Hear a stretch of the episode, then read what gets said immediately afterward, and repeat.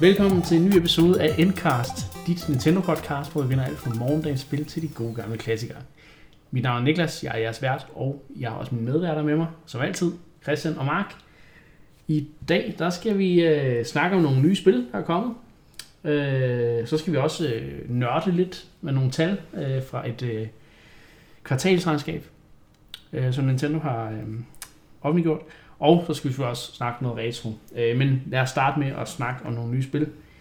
Øh, Layton's Mystery Journey, Catriel and the Millionaire's Conspiracy er et øh, port, der lige er kommet til Switch, et øh, 3DS. Ja, det, det er faktisk et spil, der både hedder på 3DS og øh, iOS og Android mobilplatforme. Øhm, nu er det altså kommet til øh, Nintendo Switch, og det, øh, Mark, det her vi to øh, spillet. Jeg sidder selv og anmelder det, og du har simpelthen bare købt det, fordi du er hvad? Stor Layton-fan, eller hvad? Jeg er kæmpe Layton-fan. Okay. Det har jeg været siden dag 1. Ja. Og det er jo efterhånden mange år siden, at det første spil kom ud. Det er jo helt tilbage på DS. Hvad er det, sådan noget 2006-7 stykker? Jeg må faktisk være at sige et, men øh, Det kom ud på DS'en først, ikke? mm, Ja. Det må være endnu ældre så.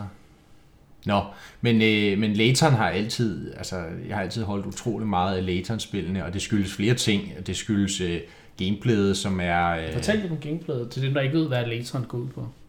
Jamen det er jo i virkeligheden en krydsning mellem, kan du sige, en visuel novelle og så et, øh, et, et gådespil. Et, et, øh, et, et gådespil sådan i, ikke sådan i traditionel gådespils forstand, sådan spilbranchen-agtigt, men sådan, altså det her med riddles og øh, det her med, at jeg fortæller dig en eller anden gåde, og så skal du regne ud, øh, hvad er det for et objekt, jeg taler om, agtigt. En Altså sådan lo- ja, logiske gåder, øh, hvor man skal se mønstre i ting, eller man skal, man skal se en række af tal og regne det manglende tal ud. Eller, altså det kan være sådan en masse forskellige øh, logiske gåder, der ligesom tester en sådan matematiske, strukturelle, systemiske forståelse. Og mange gange kan det så også være øh, nærmest trickspørgsmål, hvor det handler om ligesom at afkode i den her hjælpetekst, der beskriver gåden, hvad er det egentlig, den vil have dig til. Fordi man tænker, åh nej, det her det er vanvittigt komplekst, og så i virkeligheden så handler det bare om ligesom at gennemskue, jamen, hov, svaret her er bare 0. Øh, selvom de egentlig vil få dig til at tro, at du skal regne et eller andet ud, jamen så er det jo i virkeligheden bare Ja. 0. Altså så bliver det sådan et trickspørgsmål-agtigt, ikke? I det nye spil, det er, sådan, det er så det, det første Layton-spil, jeg spiller. Ja. Øhm, der er det sådan, at du får øh, en gang imellem de her små gåder, øh, som ikke nødvendigvis har noget at gøre med historien, eller det mysterie, du vil opklare. Nogle gange har de. Øh, men, men nogle gange, for det meste de, de gåder, du får, de har ikke så meget at gøre med det. Og så har de så også de her, den sideløbende, altså historien i spillet, og gåden, eller hvad kan man sige, den sag, du er på, de, man er jo, som det, man er detektiv. Øh, man spiller som Catriel Layton, som har sit eget detektivbureau. Ja, og Øh. hun er jo... Det er jo første gang, hun er hovedpersonen. Ja, fordi det i plejede at være professor Layton. Meget være professor Layton, Layton senior, Ja. som jo er Catriels far. Ja. Og, øh, og han har sit forløb i de første 6 DS slash 3DS Ja. spil. Og så, øh, og så bliver ligesom hans historie lukket ned. Ja. Øh, jeg ved egentlig ikke hvorfor, fordi jeg synes, de har holdt ret højt niveau Ja. igennem alle seks spil. Men nu vurderede de altså, at det var tid til at prøve noget nyt, og så har de så fundet på Catriel, hans, hans datter, som jo så i virkeligheden er meget lig ham selv. Ja. Øh, han, han var så arkeolog, så havde han så samtidig det her, øh, den her fascination for gådeløsning og hjælp Ja. til politiet med at løse de her kriminalsager. Det er jo i virkeligheden, hvis man skal sige noget om Layton også, det er jo i virkeligheden typisk sådan nogle, øh, sådan nogle whodunit-historier, eller altså sådan historier, ja. der kommer fra den klassiske krimi-genre. Meget britisk krimi-agtig. Meget britisk krimi, og han er sjovt nok også brite, professor Layton, og øh, bor i London og så videre. Og, øhm, og så, som du siger, Niklas, så, så er, man, er det jo egentlig en visuel novelle, hvor man ligesom følger de her hovedpersoner rende rundt og prøve at opklare mysteriet, og så dukker der de her puzzles ind for, for venstre og højre ja. hele tiden, og nogle er relateret til historien, og andre er bare sådan Ja. brain teasers, fordi de er alle sammen i universet. jeg, er jeg vil lige holde lidt fast i de her brain teasers. Det er faktisk, det, det er faktisk mit største, min største hurdle med spillet lige nu. Uha. Det er, fordi jeg er jo ikke... Jeg, jeg, ham, ham, der sidder ved siden af mig, Christian, han er jo stor puzzle-fan og sådan ting. Men jeg er ikke så, så god til de der sådan virkelig hardcore puzzle ting. Og der føler jeg faktisk, at Layton her er lidt for hardcore for mig. Der har været mindst to øh, gåder i det første kapitel, øh, jeg er nået til indtil videre, hvor, eller som jeg har klaret indtil videre, øh, hvor, hvor jeg, jeg simpelthen har siddet fast og ikke har kunne klare det, fordi ja. At, øh, ej okay, jeg, fik, jeg tror jeg fik brute force mig til sidst, øh, ved at få nogle hints og nogle ting og sager, men Jo, men der er jo hintsystemet, kan Ja. man sige. Så hvis du, hvis du er stok på en gåde, og det er indrømmet, det bliver man, fordi de er, de er hardcore, det vil jeg, ja. det vil jeg medgive. Øh, Men så har de jo det her sådan relativt generøse hintsystem, Ja. hvor du, du, hvis du ligesom klikker rundt i scenarierne, så får du de her små mønter, Ja. som du så kan bruge på gåderne på at, at unlocke hints. Ja. Og det kan du gøre op til fire gange på en gåde. Ja. Og på det sidste hint, du får, der nærmest fortæller de dig løsningen. mm, Øh, Så, så der er, altså, fordi de ved godt, ellers slår folk bare op på, øh, på Google, ikke? ja, ja, præcis. Øh, så, så der giver de nærmest bare løsningen væk. Men det er klart, så bruger man sine hintmønter, og det kan man ikke bare gøre på samtlige gåder, fordi at så, Så, øh, så ud. så, så, så løber du tør. Ja. Fair nok. Øhm, Men ja, gameplay loopet er jo, altså det er jo, det er jo du, du kommer til en gåde, og så er det ikke unormalt. Du skal sidde og bruge 10 minutter, 15 minutter, 20 minutter måske ja. længere på at sidde og læse efter og regne ud og afprøve teorier og så videre. Til gengæld vil jeg så sige, at jeg var rimelig glad, da jeg så faktisk forudså, hvordan altså det, sådan historien, eller det, den, den sag, jeg vil opklare, hvordan, eller hvad der var sket der, der forudså jeg det før, at ligesom at, at uh, Catriel havde opklaret det, så var jeg sådan lidt, ja, Ja. jeg har gennemskuet den her. Der følte jeg, det, det var lidt tilfredsstillende. Ja. Og det er jo også det, gåderne kan, altså de gange, man så får knækket den, og måske endda uden at bruge et eneste hint. Øh, Der er det jo meget elegant sat op, altså den her måde med også, at der Ja. kommer sådan en animation, og den ligesom tigger ned, og så får man så forløsning, om man har svaret korrekt eller forkert. Jeg vil så også sige, at de sværeste af de gåder, jeg har mødt indtil videre, de har ikke været øh, krævet, at du skulle klare dem for at klare øh, øh, komme videre i historien. Så det, det har været sådan en optional puzzle, ikke? Øh, Ja. Men man, man bliver jo sådan lidt irriteret, når man ikke lige man tænker, jeg burde, jeg burde skulle kunne gennemskue det her nu. Ej, nu går jeg lige ind igen og prøver. Jo, jo, men jeg tror også, der, der, der skal man også bare vende sig til, når man spiller puzzlespil. Det er jo det samme i en platformer. Jamen altså, en bane i Mario, den skal du prøve måske. Nogle af de svære skal du prøve mange gange, før du klarer den. Og med nogle af de svære gåder skal man også bare prøve mange gange, ja. inden man klarer den, ikke? Og, og så ved jeg godt, så, så de sætter tingene på spidsen, og, og lige så snart du svarer forkert i en gåde, så er de sådan lidt, lidt hårdhændet med, så trækker de nogle point Ja. fra dig. Ja. Øh, og det er sådan lidt nederen, men altså, så må man så prøve igen. Og det er jo simpelthen for, at man netop heller ikke bare sidder og brute forcer. Nej. Man bare sidder og gætter ud i det blå. Der har de implementeret den her straf. Ja. Øh, og det gør jo ligesom også, der bliver sat mere på spil. Og der synes jeg så, når man så gætter rigtigt, når man løser en gåde, så er det en utrolig tilfredsstillende oplevelse. Ja, så jeg bare sige, at det er utroligt varieret, hvor mange typer gåder de har med i Ja. spillet. Altså, så øh, det, jeg tror, det er lige noget for dig, Christian. Men nu har du så også spillet serien før, kan Ja, jamen, jeg har, jeg har spillet det første, Ja, så jeg kender godt lidt til serien. Øh, men det er faktisk lidt interessant, fordi ja, hvad jeg kunne se, så, øh, så er der nogen, der har udtalt, at det her nye spil til den her Switchport skulle være en smule nemmere end, end de andre. Øh, det lyder som om, det er nogle meget hardcore fans, der har kommet med den udtalelse. Ja, det, altså, jeg, jeg har jo ikke prøvet nogle af de andre, men jeg kan jo bare sige, at øh, jeg kan ikke følge med. Okay. Jeg, jeg er simpelthen for... for Altså, ja, det, det, nu har jeg ikke lige hørt den udtalelse, men, men jeg vil sige, jeg oplevede noget her i Catriel, øh, også i, i Ja. første kapitel, som jeg ikke har oplevet i noget andet Layton-spil hidtil. Og det er, at der var simpelthen en gåde. Altså, jeg kunne ikke løse den. Det er så sket før, hvor jeg er blevet nødt til at købe de her hints. Øh, Det vil jeg gerne være ærlig indrømme. Men der var simpelthen en gåde i det allerførste kapitel, hvor selv efter jeg havde købt alle hintsene, og købt superhintet, der basically fortæller mig, hvad løsningen er til gåden, så forstod jeg ikke.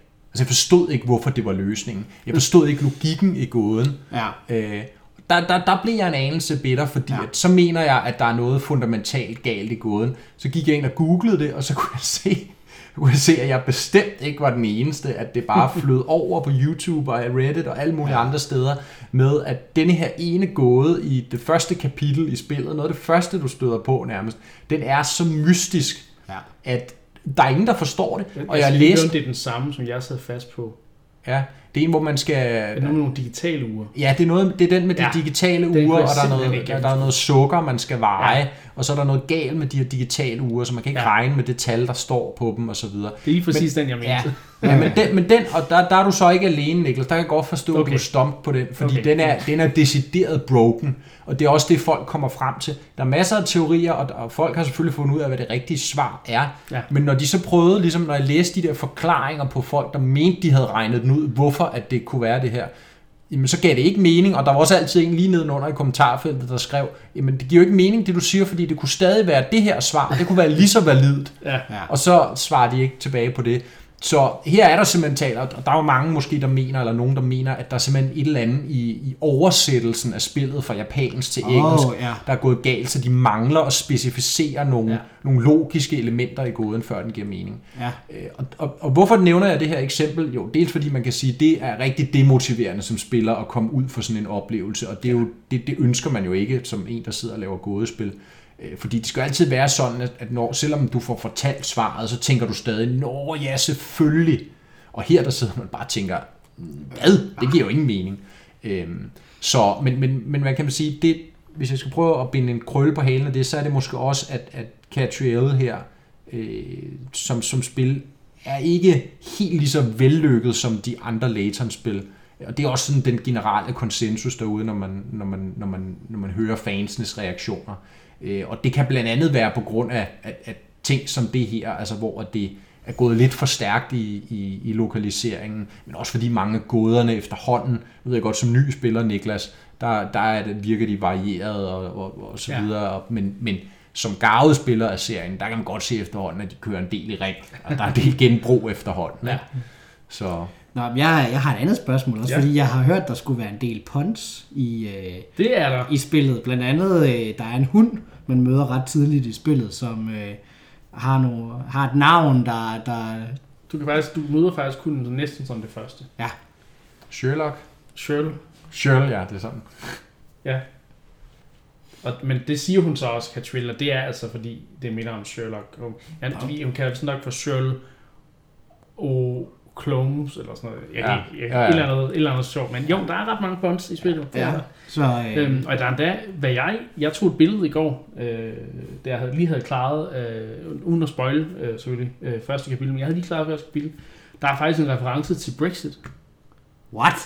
Det, havde jeg, det var godt nok øh, på forkant, synes jeg. Så det, Mm. øh, ja. Interessant. Interessant. Jo, men det, men det, og det er ikke noget nyt for serien. Altså, Nej. den er kendt for sin sådan vittige skrivestil, og, og altså, det, det er jo et godt velskrevet spil. Ja. Og det er jo også det, der gør, at man har lyst til, fordi en ting er gåderne og brain teasers, de kan være sjove i sig selv. Men der er også de der gange, hvor man sidder og river sig i håret og bare gerne vil videre. Ja. Fordi historierne er rigtig spændende i sig selv, og det har de faktisk været i stort set alle spillene, vil jeg sige. Ja. Der har jeg igen lidt en anke med Catriel, og det er, at den bryder historierne ned i de her forskellige cases. ja. Der er forskellige cases, så man kan sige, de fragmenterer spillet øh, mere end de tidligere spil, fordi de har ligesom været en stor fortælling med Layton, et stort mysterie, man skulle løse. Og der har jo været den der build-up, langsomme build-up mm, med suspense ja. og plot twists og så videre, Men- har de jo excelleret i. Jeg tror måske noget af, hvad kan man sige, en af grundene til, at det er så anderledes, det er jo også fordi, det er blevet også blevet lavet som et mobilspil. Jo. Ja. Og det kan du også godt mærke, der er også noget med de her daily login øh, Mm. bonusser, du får, ja.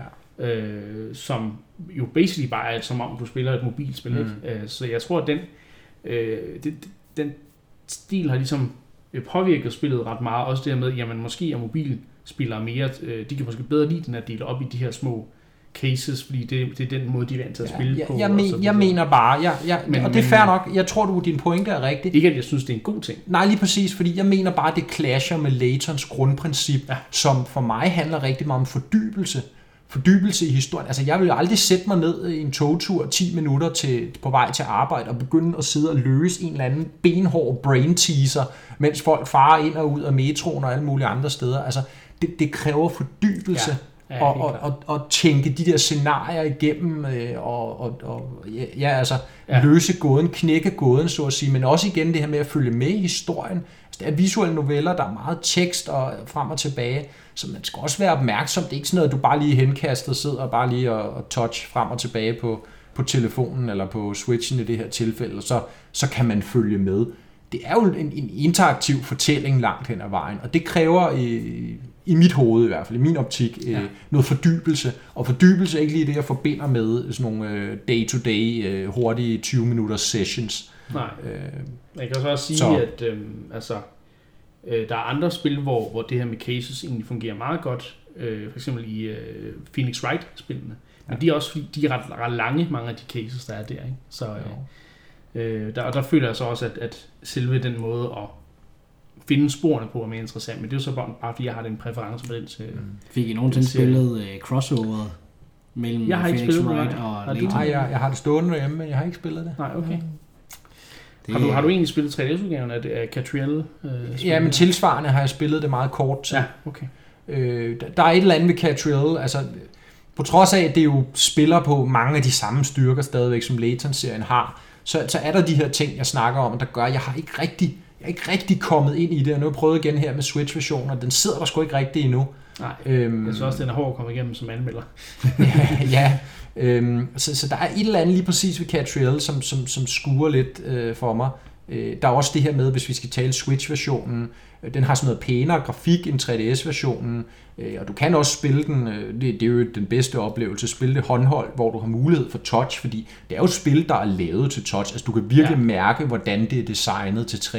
Det er være, jeg skulle prøve det i stedet, fordi jeg synes ja. ikke, Control den sidder helt... Nej, nej, det der med at styre en, Styre en, en cursor. markør med en, ja. med en analog stik fungerer ikke. Det er lavet til touch, og der er jo så en ting, og man kan sige, det, det, det har Switch-versionen så med, hvis du spiller håndholdt og kan sidde og trykke på skærmen. Men det, det stadig ikke har med, det er jo, at, at alle gåderne, øh, som det var på 3DS, de var altid delt op i, at du havde ligesom den øverste skærm, som ligesom forklarede gåden, så du havde ligesom Ja. hvad kan man sige, forklaringsteksten på gåden, og så havde du den nederste skærm til ligesom at, at skrive noter, eller øh, taste dit input ind på, hvad ja. Du tror svaret på gåden er, og så videre.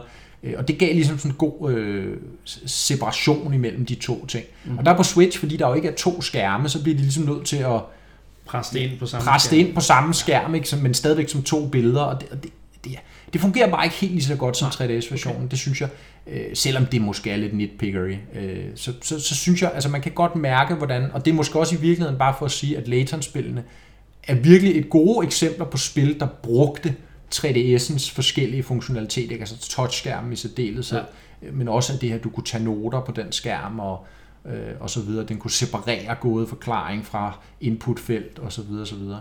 Mm. Øhm, så, Ja, okay. så man kan sige, hvis man skal være lidt hård, så er Catriel øh, måske nok det, det værste Layton-spil, man kan, man kan begive sig i kast med, i min optik Ja. i hvert fald. Øh, Men det er så desværre det eneste, der er Ja, portet præcis. til Switchen. Så, så hvis I aldrig man har prøvet serien, eller bare savner Layton rigtig meget, og har gemt sin 3DS væk, væk så, øh, så, så kan det godt anbefales. En sidste kommentar? Ja, Christian? fordi nu siger du, at det er det sidste, eller det eneste, der, der er blevet portet til Switch. Der går nogle rygter om, at etteren måske er på vej. Og det kommer så af, at øh, det øh, firma, som har øh, lavet localization for, øh, hvad hedder det, hvad hedder det, Cat- Catherine and the, Catriel. And the Millionaire Conspiracy, har også listet, øh, øh, hvad hedder det, øh, øh, Professor Layton og and the Curious Village øh, med platform som Switch på deres hjemmeside. Hold da. Øh, og det, øh, og hvad hedder det, den der kilde der, hvor jeg fandt, det nævner, at det har stået der sådan forholdsvis længe på deres hjemmeside, så, så til synligheden, så er det bare gået helt forbi uh, internettet. Det kunne da være fint. Men, øh, men det, det går der rygter om. I så fald skal man vente på det, vil jeg sige, før ja. man begiver sig i kast med, med, med Layton. Men, men ellers, ja. Jeg, jeg tror, der er sagt, hvad der er at sige Ja, om, det tror jeg om også. Vi Catriel. skal videre til et andet nyt spil, der bliver published af Nintendo. Det hedder The Stretchers. Et nyt øh, kogespil, der blev annonceret ud af ingenting. Det blev Shadow- Shadow, bare shadow droppet. Shadow Released. Shadow released. Ja. Ja, Øhm, det er... Øh, hvordan skal jeg forklare det? Det er et... Øh, det, det er et, et, et det man kalde et twin stick spil, men det er faktisk, hvis du spiller det alene, men det er faktisk 100% lavet til co-op. Ja. Øh, og det er et spil, hvor du er to øh, ambulancereddere, der skal ud og, og redde øh, folk, der er blevet... Øh, hvad, hvordan skal vi, hvad skal Ja, vi kalde det, det? Desi, hedder det, så det er hvad... de, øh, de har fået øh, hovedpine. hovedpine ja. Ja, blevet svimmel. Blevet svimmel. Ja.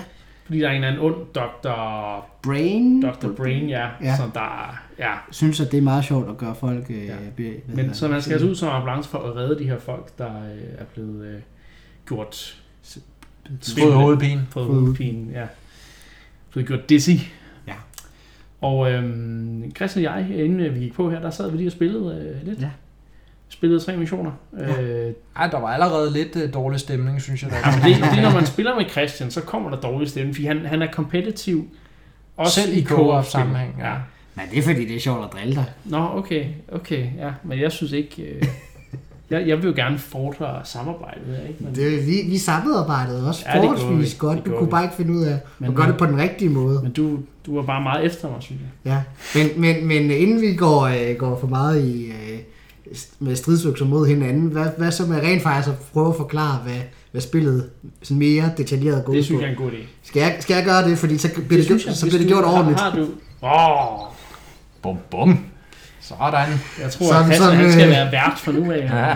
Som Niklas sagde, man styrer to ambu- øh, ambulanceredder, og så skal man så ud og redde de her. Øh, så du kommer ud på sådan et lille område, hvor der ligger nogle folk, og i de baner, vi har spillet, der har det ofte været seks personer. Men hvordan kommer man ud til området? Det kommer jeg til.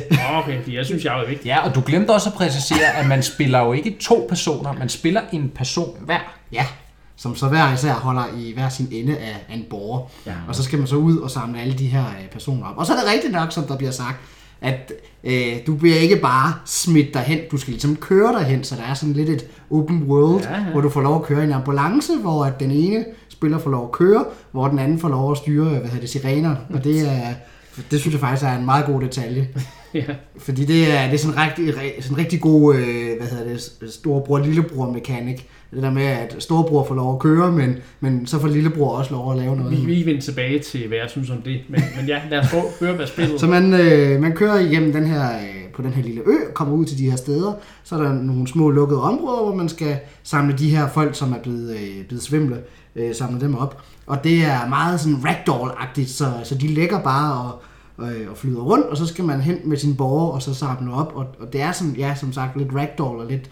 lidt øh, Men, men Og selve så skal det, man jo samarbejde. ja, Ja. Det er det, du vil ind på, Men man. det var lige præcis det, jeg skulle til at sige, fordi bare selve det, du får det til at lyde ret enkelt. Man skal er- bare samle de her folk op Ja, med en borger. Det er målet er enkelt, Ja. men det er fremgangsmåden, der ikke er så enkel igen. Ja, fordi så det, øh, de twister det sådan øh, med i løbet øh, af spillet, så der bliver sådan flere små mindre opgaver, man ligesom skal klare for at kunne få adgang. For Men det er også bare det med, altså det med at styre den der borger mellem to mennesker, Ja. eller to spillere. Man skal virkelig...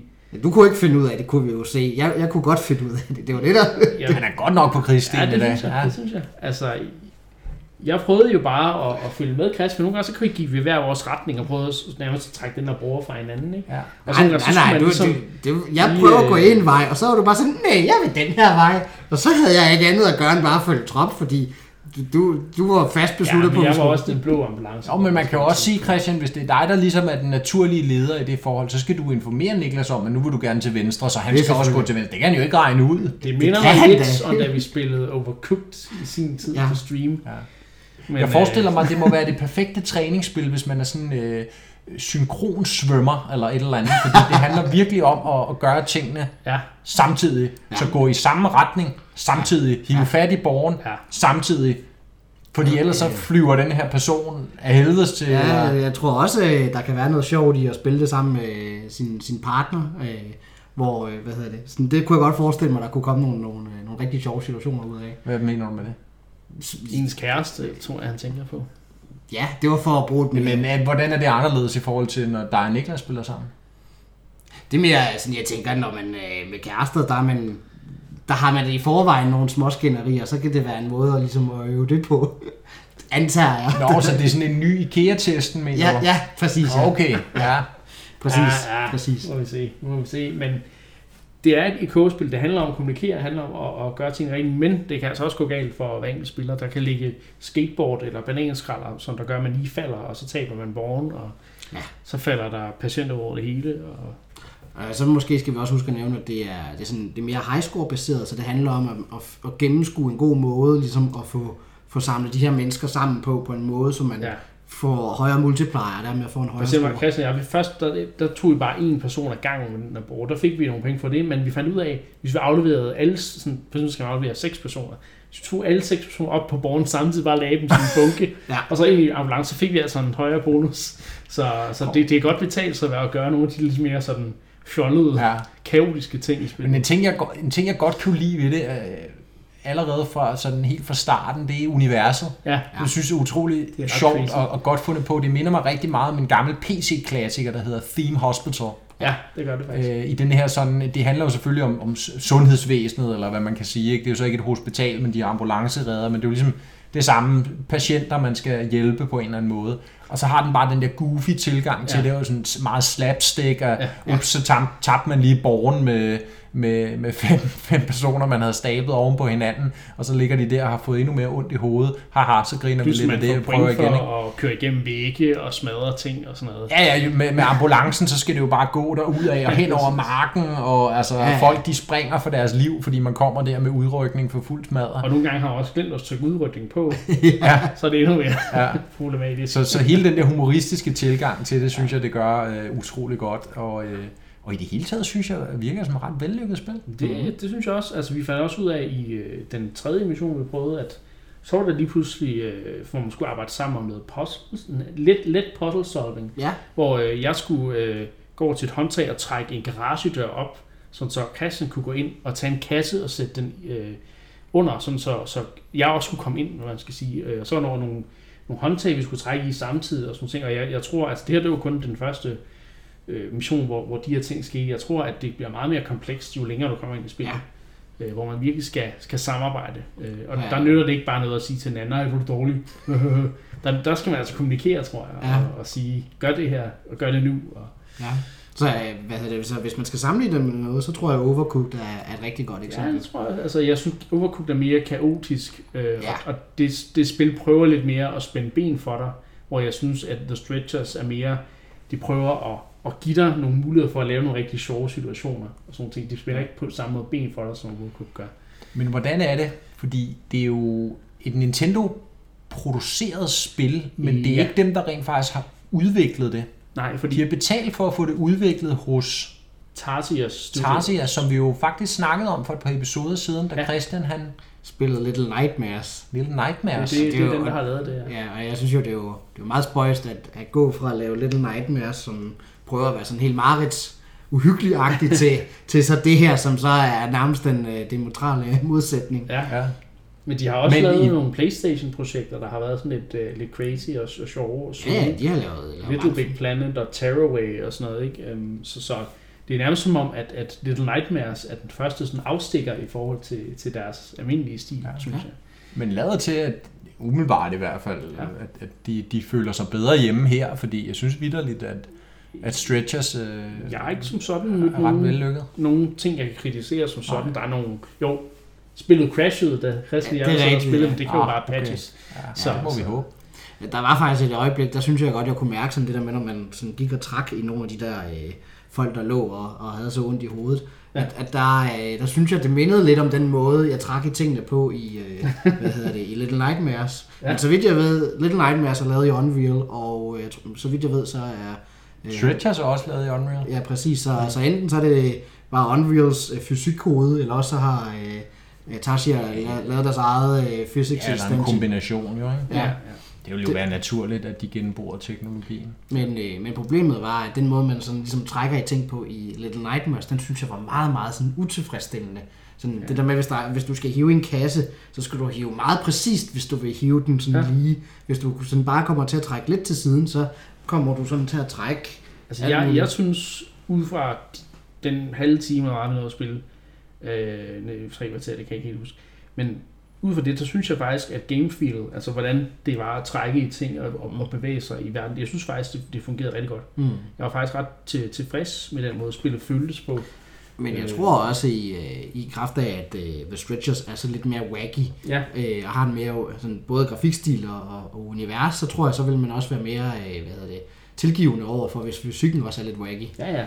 Men altså, det der, der er på tiden, hvor du, du, du har to typer patienter, de almindelige, øh, almindeligt øh, Hovedpinepatienter. Ja, og så havde du sådan en sumobryder, og ham, ham havde min, min, min karakter alene lidt problemer med at, at, at, at trække, fordi han var så tung. Ja. Så der sagde jeg, Christian, kom og hjælp mig, ham, han er altså lidt, han er lidt, han er lidt for tung på mig. Så, så det, var, det var ret sjovt, der var, var den, hvad kan man sige, at jeg, kunne, at jeg, jeg så nemt kunne mærke den forskel, og det synes Nå, jeg føltes ja, godt. ja, ja. Øh, Også at der er noget, noget, nogle gange, så kan man finde nogle pengeskabe og nogle andre gyldne items, man også lige kan tage med i sin ambulance. Det Ja, man, fordi man det har jo det her open world element nedover, som du sagde, Ja. ja. Hassan, altså virkelig. For mig minder det utrolig meget om, om den måde GTA-spillene er bygget op på. Ikke? Mm. Altså det her med, at du har en, den åbne verden, du kan tage til, men den er så også gated en lille smule, øh, og der er også ligesom altid de her fokuspunkter, du som Ja. ja. udgangspunkt skal til, så du får nogle ambulance, eller hvad hedder det, nogle opkald. Missioner, Øh, ja. Øh, og så sidder der en eller anden, øh, hvad hedder det, kon- kontaktcenter, øh, som så viderestiller de her opkald til dig og siger, okay, nu har vi fået en melding om, øh, om en masse hovedpine ja. her øh, ude i udkanten af byen ved den her lade eller et eller andet, så nu skal I tage derud og så, og så ja, hjælpe men dem. ja, som af udgangspunkt, så kan du jo køre et sted hen, og så gå ud af bilen og, Ja. og rende rundt der, hvis du vil ikke se, at der er noget at lave, men det kan jo være, at der er nogle collectibles eller andre ting. Ja, altså. Ja. Så jeg tror, det er, det er et spil, der kunne egentlig have en fin levetid. Ja. Øh, og ja, igen, altså nu, nu prøvede jeg at spille det alene inden... Øh, Ej, det Christian giver ikke mening. Og det, det, det vil jeg ikke anbefale. Altså, Ej. jeg vil anbefale, at man har nogen at spille det med, fordi Ja. de der twin stage controls, det, det, Ej. jeg kunne ikke finde ud af det. Det er sådan noget alibi, bare for at de kan sige, på papiret kan man spille det alene. Altså, Ja, det er jo ligesom med ja, et andet spil, Snipper Clips, ikke? At, Ja. at, men det er, giver altså kun mening at spille to, Ja. sådan Det for alvor. Så. Så, og så 150 kroner, det er jo ikke så galt i virkeligheden. Nej. For velproduceret, øh, Co-op ret morsomt co-op-spil i Nintendo, fuldstændig i Nintendos ånd. Det er jo Ja. nok også derfor, de har betalt for det. Det er det. Så Så må jeg bare se, om jeg kan finde nogen, jeg rent faktisk kan finde ud af at spille det sammen. Jamen, jeg gider jo ikke spille med dig, det er helt sikkert. øhm, og så døde den, den gode det var tone. vist nok om, øh, om, om co-op-spillet The Stretchers. Nu skal vi snakke om et andet spil, der lige er kommet. Øh, Mario and Sonic at the og Tokyo Olympics 2020, eller jeg kan ikke. Ja, Titlen er- vælg selv rækkefølgen Ja. på de sidste 3-4 år. Det passer nok meget. En god gammel, øh, den, det er faktisk efterhånden en gammel serie med øh, et crossover mellem Mario og, og Sonic, Ja. og så er det tematiseret efter Olympiade. Øh, der kommer et nyt spil til Switch, Ja, og det er da ikke OL endnu. og det er faktisk næste år. Ja, det er jo, ja, altså 2020, men kan I huske præcis, hvornår det er i 2020? Er det ikke hen på sommeren før? Jo, jo, jo. Så det er jo lidt, jeg tænker, det er et lidt sjovt tidspunkt, de Det er vælger at udgive det på. FIFA-syndrom, ikke? Øh, Ja, det er det måske. Men jeg tror måske, det er for at gøre reklame også. Altså, Ja.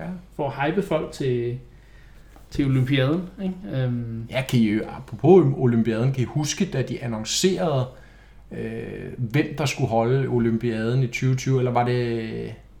Eller, nej, nu skal jeg lige tænke mig om, eller var det, var det i afslutningsceremonien ved seneste Olympiade i Brasilien der, Ja. hvor der var sådan en lille film, der var produceret i det næste land. Jeg tror, det var sådan, det var. Det næste land, der Ja, skulle nej, afholde. Det var så Tokyo. Og kan I huske, hvem der var med i den film? Ja. Hvem var det, Christian? Øh, det var... Nej. det, Nå. det var, øh, hvad hedder det, vores kære, øh, hvad hedder det, lead, lead, eller game directoren for Super Mario Odyssey. Eller jeg husker jeg forkert. Det var i hvert fald... Super Mario. Ja. Super Mario Det var med. Super Mario, okay. Ja, nej, Super Mario er med som den ligesom afsluttende eller hovedpersonen i den video, ikke? Ja. Øh, Ja, fordi og, det er jo, og, det er jo, og det er jo sjovt, fordi at det vidner jo om, ligesom, hvor, hvor stort et ikon Mario er for, for Japan generelt, at man vælger til Olympiade-videoen, vi ses i Tokyo 2020, at så have Mario med, ikke? Ja. Øh, som en central figur. Det synes jeg er meget sjovt. Ah, ja, fordi jeg kunne godt huske at det der med, med røret fra Super Mario kom Ja, frem. ja. Og så mente jeg bare, at det var en rigtig person, der så kom frem. Men, Sådan men, husker jeg det ikke. men det kan være, at jeg blander nogle ting sammen. jeg ser desværre ikke så meget Olympiade. Jeg Det vil undre mig. kun, øh, Jeg husker Super Mario i hvert fald. Ja. Jeg så kun bordtennis. Ja. Nå, Nå, men spillet. Christian, du har spillet demoen. Ja. Hvad, er, hvad, Hvad- hvad mener du? Er, Jamen, du, er, du, øh, er du oppe at køre, eller? Jamen, øh, det, det interessante med, øh, med sådan et spil som øh, Mario and Sonic at the Olympics, det er, at det bygger jo på sådan en... Øh, efter, det er jo, jeg mener, det første sådan, øh, um, hvad hedder det, umplade, Olympiade. ja, det ord, der jeg ikke kan sige. Øh, det startede helt tilbage med, hvad var det, Track and Field? Ja, der er jo spil før det. Var der Der er også, også, ja, der hed Summer Games og Winter Games, hvis du Ja. går endnu længere Ja, ja. tilbage.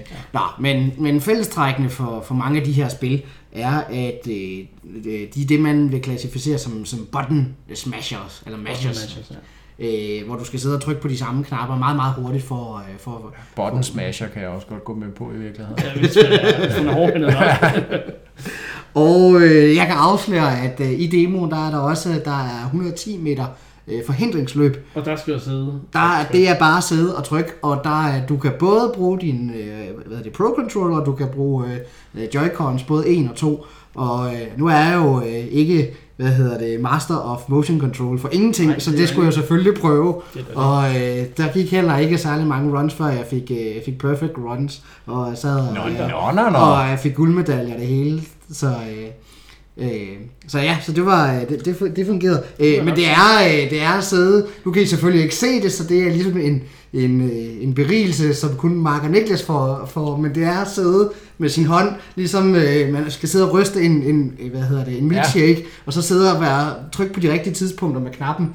Øh, Så det er en blanding af motion controls og Ja, ja, så, du, ja så, Okay. så for at få fart på, der skal du sidde og ryste med, med Joy-Con, og så skal Ja. du så trykke på de rigtige tidspunkter for at hoppe over de her forhindringer. Uh, øh, Det, og det var er den, avanceret. ja, det var den der kombi der af at sidde og bare trykke af helvede, eller øh, ryste med hånden af helvedes til og, og trykke øh, på de rigtige tidspunkter. Det var en, øh, den skulle man lige knække på det rigtige tidspunkt. Ja, Det- fordi jeg skulle til at sige, jeg kan huske de gamle af de her button masher spil. Ja.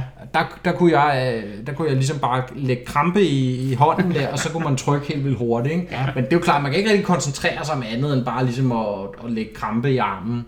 Ja. Øh, Så hvis man samtidig også skal lave noget sådan rytmebaseret tryk, ja. Ja. så kunne det godt blive, forestille mig, udfordrende. Det, er- The det, next level, track and field. Ja, det, det tog lidt tid, men det var sådan nogenlunde til at, øh, til at Men hvad var der ellers af minispil? Øh, man kan også spille øh, karate, det var det næste, Åh, jeg prøvede. Øh, og øh, det interessante med karate-spillet, det er, at det virker som sådan en lidt for simpel udgave af, af sådan et kampspil, eller som et traditionelt kampspil, Ja. men har, fornemmer jeg alligevel sådan nok strategi til, at øh, man skal sådan lige tænke sig om, fordi jeg var i hvert fald meget, meget, meget dårlig til det, så jeg indrømmer gerne, jeg, er- jeg er ikke den bedste til, øh, til, øh, hvad hedder det, til kampspil, og sådan tænk, tænk taktisk i kampspil. Jeg er mere sådan den der Tekken-fan, der bare, lige så snart jeg får controlleren hånden, så trykker jeg bare på en masse knapper. Det er ligesom, når du spiller Little Mac i Smash Bros. Ja, præcis. Det er, det er min strategi. Øh, der, der tabte jeg rigtig, rigtig mange gange, i, øh, når jeg spillede, spillede på den måde. Så, så det, det viste sig så også, det er fordi, hvad hedder det, hver gang du går ind i et nyt minispil første gang, så får du en forklaring af, hvordan det fungerer. Det viste sig så, at der var en yderligere forklaring Oh. til det her spil, som jeg så ikke havde set, eller ikke havde læst første gang, som så lige forklarede nogle af de ekstra ting. Blandt andet sådan, hvordan du blokerer, og Ah. hvordan du gør Det forskellige ting. ret vigtigt egentlig. Ja, lige præcis. Det fandt jeg jo så selv lidt ud af i, i takt med, at jeg spillede. Men, men du, du har hygget dig med, med demoen, eller hvad? Ja, jamen, den, øh, den, er, den er meget god. Men er det et spil, du kommer til at købe? Jeg er lidt på vippen, fordi, hvad hedder det, øh, jeg er jo stor Mario Party-fan. Ja, det er rigtigt. Det har, måske Ja. nogle af de samme værdier her. Ja, jamen det har det lidt, fordi der er nogle af de der spil der, som jeg godt kan se, kan, kan være ret sjove at, at spille, men det kræver, at man, man finder nogen, man, man ligesom har den her, øh, Mario, ikke Mario Party, men den her minispils Ja. øh, fascination. Ja, det er rigtigt. øh, Ja, man har noget dyst kørende, ikke? Det er også det, der er Ja. sjovt, jo ikke? At også Ja. sidde sammen jo selvfølgelig og dyste i det, ikke? At Ja, det er et party game. og jeg tænker også, at sådan, øh, involvere noget, noget alkohol en fredag aften, så, så bliver det endnu, endnu Hold da sjovere. op, hardcore. Ja. ja, ja. Øh, Men jeg vil så lige sige, øh, en af de ting, der interesserer mig, jeg er jo normalt overhovedet ikke interesseret i Sonic and Mario at the Olympics. Yes. Men i år, der har de en eller anden form for 8-bit mode, Ja. hvor der er nogle, nogle, nogle minispil, der er lavet i sådan en, en stil ala ja, 8-bit Mario, eller nej, 16-bit. Ja, eller i de gamle tr- tr- track and field summer games, winter Yes. games og så videre. Ja, men, men hvor Sonic ligner Sonic fra Ja, ja. Mega Drive. Og Mario er, Mario er fra, fra- 8-bit. Ja, det er 8-bit eller Ja. er det 16-bit? Jeg er ikke helt... Det er 8-bit. Okay, fint. I hvert fald, Der, det, det er med, og er, er det også med i demoen? Det er det i hvert fald. Der er to spil. Øh, hvad hedder det? Hvad hedder det? Hvad hedder det? Længdespring, og så, øh, hvad hedder det? Øh, hvad hedder det? Udspring fra, fra vippe. Og sådan noget, ja. Øh, Og, øh, og- dyk, dykke. Ja, og øh, længdespring, Spring fra vippe, læ- ja. længdespring, det er klassisk, øh, hvad hedder det? Button smashing, eller mashing. jeg bliver ved med at sige Det smashing. kommer an på, hvor, meget, hvor hårdt du gør det. Ja, det er fuldstændig korrekt. Så øh, få så meget fart på som overhovedet ja. muligt, og så tryk på at holde øh, hoppeknappen inde på det rigtige tidspunkt, så du ligesom vælger den rigtige vinkel. Ja. Øh, og der har jeg på fornemmelsen, at det vil Mark accelerere meget hurtigt i, fordi jeg var meget hurtig til at bare få førstepladser hele tiden. Så, så jeg tænker, der er der nok... Det må være, fordi så er det ikke særlig svært. Øh, Ej, det ved jeg ikke. Jeg husker, du er ret god til de der krampe i armen spil også. ah, Er du ikke det? ah, Er det ikke dig, jeg tænker på? det ved jeg ikke. Det kan- At det kan da godt være. Vi havde godt spillet meget Mario Party. Ja. Men, Jeg mener, du er rimelig hæftig til de der krampe i armen spil også. Det er, det er muligt. Nå, men... Øh, men det, det er, de er også velfungerende, eller hvad? Ja, og faktisk en, en feature, jeg sad og hyggede mig meget, meget, meget over, det er, at ude i menuen, Ja. der er der sådan en lille analog tv-mode, Uh. man kan slå til og fra. Uh, og det eneste, den sådan, det? det? gør, at øh, når, du, når du slår det, CRT-filter, eller hvad? ja, når du slår, slår det fra, så er det bare har 8-bit grafik, men når du slår det til, så kommer der sådan ligesom sådan det der, øh, ja, det der, ja, hvad, havde, hvad sagde du, RTSC? Nej, hvad? Nej, nej, jeg sagde CRT CRT, men det hedder et Ja, scanfilter. du kan se scanlinjerne. Ja, lige præcis, Ja, ja. ja. Det, det kan du ja. se på, øh, på skærmen. Øh, det synes jeg var, øh, var sådan lidt, lidt gammelt, eller ikke gammeldags, men sådan lidt hvad hedder det, nostalgisk. Det skal det, det talte til din, øh, din Nintendo 64-sjæl. eller Ja. Det, det synes jeg var lidt sjovt. Så, øh, men, men, øh, Men overall, ja, så du, du kunne godt overveje at købe det. Ja. Jeg ved, at Mark han har allerede bestilt. Ja. Det er på vej. Ja, der var kommet et godt bud på det her i dag, så tænkte jeg, så prøver vi. Okay. Men ellers havde jeg egentlig ikke udset mig, at jeg skulle have det, fordi det er ikke en serie, jeg traditionelt heller er hoppet på. Men jeg synes alligevel, der er noget her ved, ved 2020-spillet, som, hvor det virker som om, som I siger, de har gjort lige en tand ekstra ud af det. Der er de her 8-bit-spil også. Altså, Ja. Det, det er, hvad det er. Det er simpel underholdning måske, men, men, men der er rent faktisk lagt noget kærlighed i det. Og det er jo der også fordi, intet at nu er det jo med i Nintendos hjemland og sådan noget, ikke? Så, Ja. Åh, ja. så det kan være, at der er noget ekstra love der. men så vil jeg så til gengæld tilføje, der er også badminton. Og det var jeg faktisk desværre lidt skuffet over. Nå, oh, Fordi, øh, hvad hedder det, man skulle ellers... Fordi spillet... Sådan, øh, den hurtige forklaring er, at det er en forsimplet udgave af Mario Tennis. Ja. Øh, som i, at du... Øh, hvad hedder det? Ja, du spiller badminton, og du bevæger dig rundt på banen, som du vil gøre i Mario Tennis. Men, øh, men de har så valgt at gøre det på den her måde, at hver gang, at du så ligesom laver et, et godt skud, eller, eller hvad hedder det, returnerer en øh, fjerbolden på den rigtige måde, så, så charger du op. Ja, Okay. okay. Øh, og når det her charge meter så ligesom er, er nået toppen, så kan du holde R-knappen inde, og så hvilken som helst bold du tager, der laver du så en, øh, hvad hedder det, sådan et, en, en ordentlig, et, øh, hvad hedder det, et ordentligt smash-skud, øh, som... Øh, da jeg spillede mod computeren, så vandt jeg hver gang, at jeg lavede det smash, men da computeren lavede det en gang mod mig, der formåede jeg at tage skuddet, så jeg kan ikke helt finde ud af, hvor, Okay. hvor, hvor det ligger henne. Men jeg fornemmer, fordi min første umiddelbare antagelse, det var, at det var sådan et skud, du bare ikke kan vinde over. Ja. Og så, så handler det bare om at være... Det ligner jo ikke Nintendo at lave sådan noget. Der er Nej. næsten altid en counter, ikke? Ja. Ja. Og der er altid en counter stort set. Det er nok bare computeren, der ikke var god nok. Ja, Ja, du skal op og spille på Intense. Ja. ja. Men, Men, øh, men det, det var... ja. Ja. Da jeg i hvert fald gik derfra, der synes jeg, det var, øh, det var sådan, det virkede som en for simpel udgave af Mario Tennis på den lidt kedelige måde. Men det er jo også nogle ret simple spil. Det er jo måske heller ikke den hardcore øh, minispil, trods der Mario Party, øh, hvad hedder det, øh, segment, der er, altså spiller er lavet til, who knows. Øh, det virker som om, det er nogle lidt mere simple øh, controls og sådan nogle ting, lidt mere casual. Øh, Ja. Ikke for at sige noget dårligt om casuals, men det, det, var, det, var, det var mit indtryk i hvert De fald. er bare, de Men bare øh, en sidste kommentar, nu, vi, nu når vi også lige snakker om Sonic, så vil jeg jo bare sige, har I set det nye Sonic-film øh, figurdesign? Ja, jeg nikker og siger ja.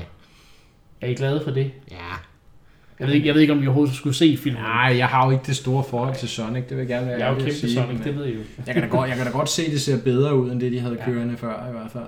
Jeg vil bare lige nævne at sige, nu, nu er jeg hooked, nu Ja. skal jeg ind og se filmen, ikke kun fordi Jim Carrey er med, men også fordi at, at øh, Sonic er Sonic med. ligner Men Sonic, og Nej, han ikke ja. ligner det der øh, mareridtsvæsen, der var der før. Så, øh, men ja, men det mest skræmmende er jo, at der er en eller anden inde hos, so eller ikke Sony, hos Sega, der har sagt god for det originale design. Ja, det spørgsmål er, hvor meget Sega har haft øh, en finger med i det spil. Om det bare Det- er... Øh, den film. De, øh, hvad hedder de nu? Øh, jeg kan ikke huske, hvem det er, der, der Pan- producerer Pandemic? filmen. Nej, ikke. Nej, ja, Paramount eller sådan ja, noget. Paramount, ja, det er rigtigt. Ja. Ja. Jeg tror måske, det er den, der har, øh, der har trumfet det igennem. Jeg ved det ikke. Det kan jo selvfølgelig godt være, at Sega har skulle sige god for den, men, men det var i hvert fald en fejl. Det er helt sikkert. Så er det godt, der er en meget, meget passioneret Sonic-fanbase derude. Anyway, det var bare lige en sidebemærkning. Ja. Nu skal vi altså videre i programmet. Øhm, Vi, Nu har vi snakket drøner om- videre som Sonic. ja, det kan man sætter ny rekord på 100 meteren. Men Ja. vi skal faktisk sætte øh, tempoet lidt ned. Vi skal snakke om, øh, vi har snakket om, om, om tre nye spil, der er kommet. Nu skal vi snakke om Nintendos kvartalsregnskab fra, altså det er jo faktisk, egentlig er det jo fra hvad? Øh, August, september, august, oktober. september, oktober, ja. men ja. der er også nogle tal, sådan, bliver sammenlignet med helt tilbage fra, fra marts, hvor, hvor øh, finansåret ligesom starter. Ja, 1. maj, ikke? Øh, Maj, juni, juli. Ja, er det ikke marts? Nå, det kan godt være. Det er meget almindeligt, at det starter 1. maj, så Okay. okay. ved. Det ved jeg ikke. Det øh, har du mere styr på mig. Ja, det ved jeg ikke. Det er bare, det må, Men det må min være det, pointe der er i hvert fald, at, at der er nogle af de tal, vi har her, som der, hvor der bliver lavet ligesom en halvårs sammenligning. Anyway, vi skal i gang med, med tallene, Mark. Det er dig, der er... Jeg er blevet udvalgt til at være tal. Du har fået chancen som... Først og fremmest, så skal vi jo øh, undskylde. Mark? Nej, sorry. Det var en uh, meget Wow. snæver joke. Fortsæt endelig, inden vi Ja, dvæler fra ved det. til dem, der ikke kan lide tal, må vi jo så undskylde og sige, nu kommer der noget med tal. Det er på foranledning af vores gode ven og lytter af programmet. Retrolasse. Ja. Shout-out til Retrolasse. Vi nævner måske også dine kommentarer fra ham omkring et spil. Lidt, øh, Ja, fordi han, øh, Men lad, lad os starte med at Det er, jo, fortælle. det er jo et par uger gammelt, det her kvartalsregnskab, og egentlig havde vi måske ikke tænkt at sige så meget om det, men, øh, men så havde Retrolasse jo en, en god pointe øh, i forhold til, forhold til det, og så dykkede vi lidt ned i det, og så, øh, så Ja. er der jo i virkeligheden mange interessante ting at sige om det, fordi det er jo det andet kvartal, som øh, er gået godt overordnet, Ja. øh, i hvert fald de solgte over dobbelt så mange Switch-konsoller, som de gjorde i første kvartal, og sammenlignet med sidste år, så er det et salg, der er små 37 procent bedre. Og vi skal, over, vi skal jo tænke på her, at Switch Lite jo er udkommet i det her. Yes, øh, og det er der kvartal. mange, og det er der mange, der analyserer sig frem til, er en, en, en, en, en ikke alt overskyggende, men en, en, en faktor Ja. i det her på, hvorfor at det ligesom har accelereret salget endnu mere. Selvfølgelig måske fordi de sælger en Switch Lite til nogen, der allerede har en Switch, altså nogen, der mm. opgraderer, eller hvad man skal sige, eller bare køber en ekstra, fordi nu er der en, en ny model. Øhm, men, men også Ja, den, den, den almindelige Switch bliver jo, bliver jo ved med at sælge. Ikke? Ja. Så nu er de rundet 40 millioner solgte Ja, altså, på global wow. plan. To og et halvt år inde i dens levetid. Det er sgu flot. Øh, til sammenligning er der solgt 75 millioner 3DS-maskiner, ja. og det er jo altså over en periode på snart nu været 8 år. Ja.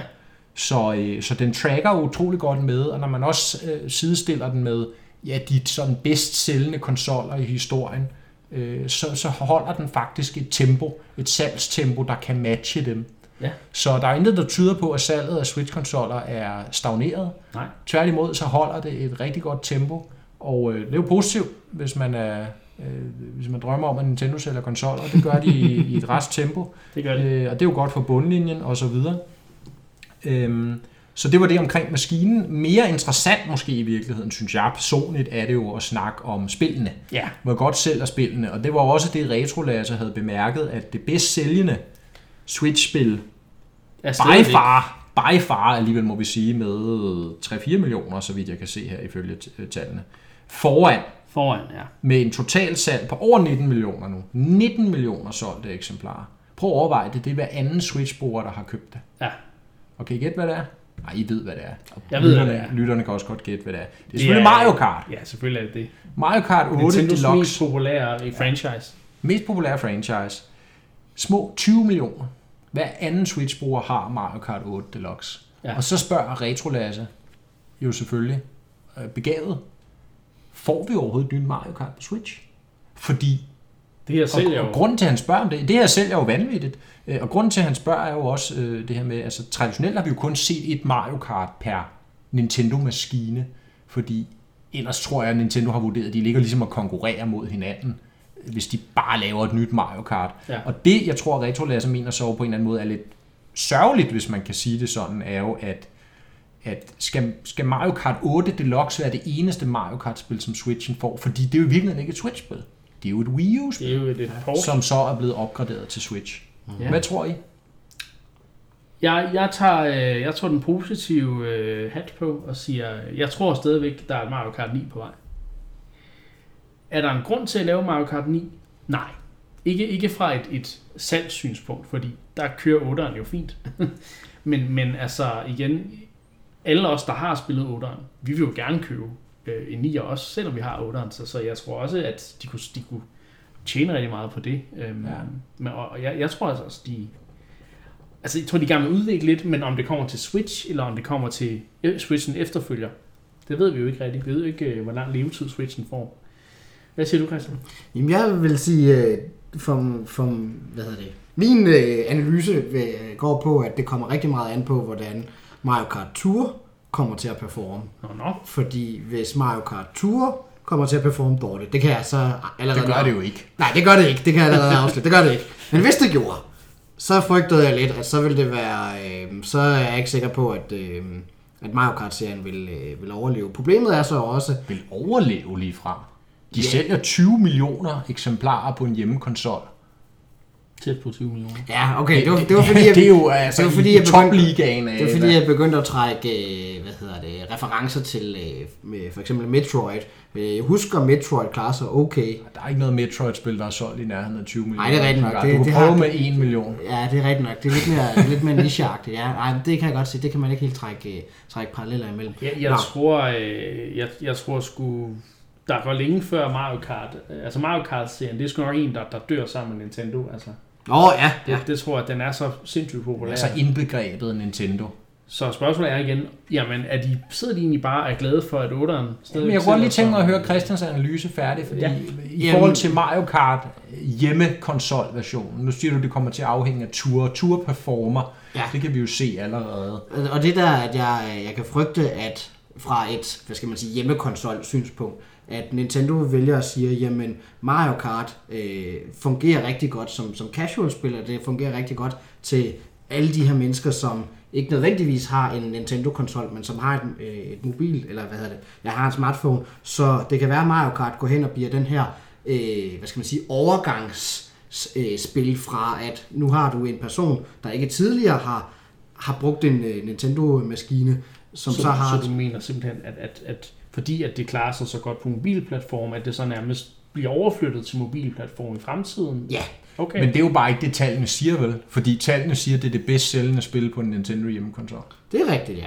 Så man kan sige, hvis det siger noget, så siger det noget om, at folk spiller Mario Kart, hvor end det befinder sig. ja. Det er rigtigt, ja. Jamen, det kan selvfølgelig også godt være argument for, at så, øh, når, øh, når Mario Kart Tour har, har klaret sig godt længe nok, at så kommer Nintendo og siger, okay, jamen så laver vi så, hvad skal man sige, overgangsspillet, fordi øh, vi så det jo på, på præcis samme måde med, med Pokémon Go. Jeg vil, jeg vil mene, at sådan, den, den hvad, hedder, hvad skal man sige, langsigtede plan med Pokémon Go har været at få en masse folk, som ikke, øh, hvad hedder det, ikke normalt, eller i, normalt i gåsøjne, har interageret med Pokémon-franchisen, få dem hooked på mm. det her spil, og så ligesom få dem stille og roligt over. Det var også derfor, at vi så, øh, hvad hedder det, Pokémon Go, Go, hvad hedder det, Go og Pikachu med så Pokémon Go, Let's Pikachu. Go. Nå, Let's Go, det var sådan, det var. Pokémon Let's Go, Pikachu og Eevee. For mig at se, så har det været sådan en overgangsspil. Så det har Men, været... men, men det har været for at trække Go-spillerne over på Switch ja, lige præcis. Ja, og det er vel ikke helt lykkedes, vel? Fordi der har vi jo også tal på, hvor godt de har klaret sig. Ja, Og bevares, de har da solgt på den gode side 10 millioner, 11,28 28, ja. ja. totalsalg siden sidste år. Hvilket jo er rigtig flot for Mhm. mm-hmm. et hvilket som helst spil, det er da klart, men hvor mange 100 millioner Pokémon Go downloads er der ikke? Nå, ja. det er jo... Men, men Og- det er jo, I forhold til andre Pokémon-spil er det ikke topscorer. Nu må vi jo se, hvordan Sword Shield klarer sig, når det udkommer. Mm. Ja. Øh, meget, meget Nå, snart. men, men hvis vi lige bliver ved den Ja. ja. pointe, som Christian har, for jeg er sådan set enig, at jeg tror, at det har været strategien, Ja. men ud af de tal, vi kan læse her, kan vi vel godt konstatere, at det ikke helt har fungeret. Det lader til, det, jeg, jeg tænker, det kommer an på, fordi Nintendo har højst sandsynligt sat en eller anden conversion rate, de gerne vil opnå, at mm. ud fra x antal millioner spillere, der spiller Pokémon Go, vil de gerne have x antal procent, der køber Pokémon mm. øh, Let's Go Pikachu, og derfra vil de gerne have komme over til, antager jeg, øh, komme over til, til hovedspillene. ja, selvfølgelig. Øh, så, Jo flere, jo bedre. Ja, så det kommer jo an på, hvad for en conversion rate Nintendo internt har sat, som, som de mener er tilfredsstillende. Fordi hvis de nu har sat det på 1%, så tænker jeg, så må det... Nej, 10 millioner, øh, så skal der have været... Øh, øh, det er rigtig dårligt til hovedregning. Ja. Ja, men du kan godt se min point, ikke? Ja. Altså, vi er jo lidt nede på et niveau, hvor jeg tænker, så skal, jeg tænker, Let's Go, Pokémon, eller Pikachu og, og Eevee, de er ikke højdespringerne Pokémon salgsmæssigt. Nej. Så for mig lugter det af, at det faktisk har skræmt nogle af de dedikerede Pokémon-spillere væk. Og der ved jeg også, at jeg har folk i min vennekreds, der ikke hoppede på Let's Go, Pikachu jeg og Eevee, fordi det var et mere casual Pokémon. Ja. Øh, Så det har solgt lidt færre, end, end hvad de øh, typisk kan, kan præstere. Jeg mener, de ligger omkring 13, 14, 15 millioner Ja, på ja, ja. 3DS-spillene. Øhm, så så øh, alle de Go-spillere, der så skulle være kommet ombord i stedet, Ja. ja, de er der måske ikke rigtigt. Nej. Men for at lige lave en konklusion på, på Retro spørgsmål. Øh, jeg, jeg tror, der kommer en Mario Kart 9 øh, i Switchens... Eller, Ja. eller om det kommer i Switchens Levels eller ej, det ved jeg ikke. men Jeg tror, de er ved at udvikle lidt. Øh, jeg tror ikke bare, at de har tænkt, at 8'eren bare skal, skal passe Mario Kart salgene for sig selv. Jeg vil gerne... Øh, Vi har faktisk ikke rigtig hørt, hvad du... Nej, for, mener. og jeg vil gerne gentage en pointe, jeg har lavet i podcastet her for, ja, det er ved at være lang tid siden efterhånden. Jeg tror ikke, der kommer et Mario Kart 9, men jeg kunne måske forestille mig, at der kommer et Mario Kart World.